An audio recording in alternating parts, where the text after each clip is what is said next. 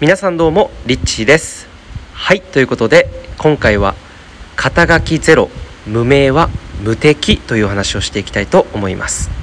はいということで今ちょっと野外でこの音声を収録しているんですけれども、えー、まあ、目の前がですねすごいもう近くに海があるところなんですね。聞こえますかねこの風の音。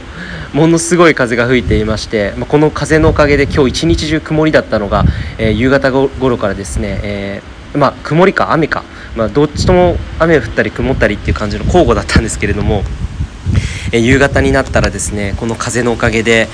えー、雲がどいて、えー、太陽が出てきてでちょうど夕日が、えー、沈むのが見れるかもしれないなというふうに思ってで一緒にいるメンバーとですねあの夕日を見に車を走らせたんですね。で車に乗ろうと思ったら空を見上げたらちょうどですねあの頭の上の上の方にえ大きな虹が出ていてうわーっていう感じでね、えー、感動してすごくこう祝福されたような、えー、気分になりました。でそれからあの海の方に、えー、ドライブしながら、え夕日が沈むのを見に行ってで、まあ、波の音を聞きながらですねもうちょうど海パンをあの履いていたので、え海にね、まあ、ちょっと寒いんですけれどもあの全身を浄化してみようと思って飛び込んで、えー、すごくこう気分がすっきり、えー、しました。でまあ本当にこう自然の中にいると本当になんだろうなこの何もないけど本当に豊かな時間が流れているなっていうふうに思うんですよね。今日もその、えー、夕日見に行こうと思って外出たら虹が出ててでそこから、えー、海の方に車を走らせてで海で体を浄化して、えー、こんな感じのこうなんかその中での時間っていうのはすごくなんかこうワクワク、えー、充実している時間なんですが、まあ、本当に30分ぐらいの時間だったんですよねその間。そう考えると本当に自然の中っていうのは何もないけれども本当に豊かさがそこにあるなというふうに思います。でまあそんな中ですね今日の音声のテーマはえー、肩書きゼロ無名っていうのは無敵ですよという話をねちょっとしていこうかなと思うんですけれどももちろん僕も別にまだまだ無名ですしあの肩書きっていうものもすごい肩書きを持っているわけでも何でもありません。ただのねあの本当にこれからこうそういった強みだったりっていうのはまあ、増えていくものなのかと思うんですけれどもまあこれ僕自身がですね結構一番悩んでいたことなんですよね。っていうのは何かっていうと自分自身は無名である。うん、でこの無名であることっていうのがもう本当に自分自身の弱みであって、うん、なんかこう何て言うんだろうな例えばこう大きな実績を残したのかというと社会的にそんなに大きなインパクトを残しているわけでもない、うん、そんな中こうそんな自分自身が、えー、肩書きもなく無名でやっていけるやっていけるのかなと。えー、いうふうに思ったことがありましてでそんな時にね聞いたあるメンターの言葉っていうのがすごく自分の胸に突き刺さったんですね。でそのメンターっていうのはサッカーの活動されている方ででとにかく本を出版する上で重要なことっていうのはまだ一冊も本を出していないかどうかっていうことがすごく強みであるっていうふうに言ってたんですよ。つまりまあ無名であることはそれは最大の武器であるというふうに、えー、おっしゃっていたんですね。でまた別の、まあ、編集者の方が、えー、以前、えー、言っていたんですけれども無名であることっていうのは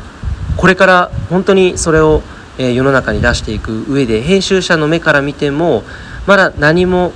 こうそこに光が当たっていないスポットライトが当たってない状態の人ほど、まあ、伸びしろがあるというふうに言っていらっしゃったんですよね。まあ、こんな言葉を聞いて本当に心がすごくですねあなるほどなとそういうふうにこう見方を変えていくと全く無名である自分自身だったりとか肩書きである自分自身そういうところで悩んでいる方がもしいたとしたらですね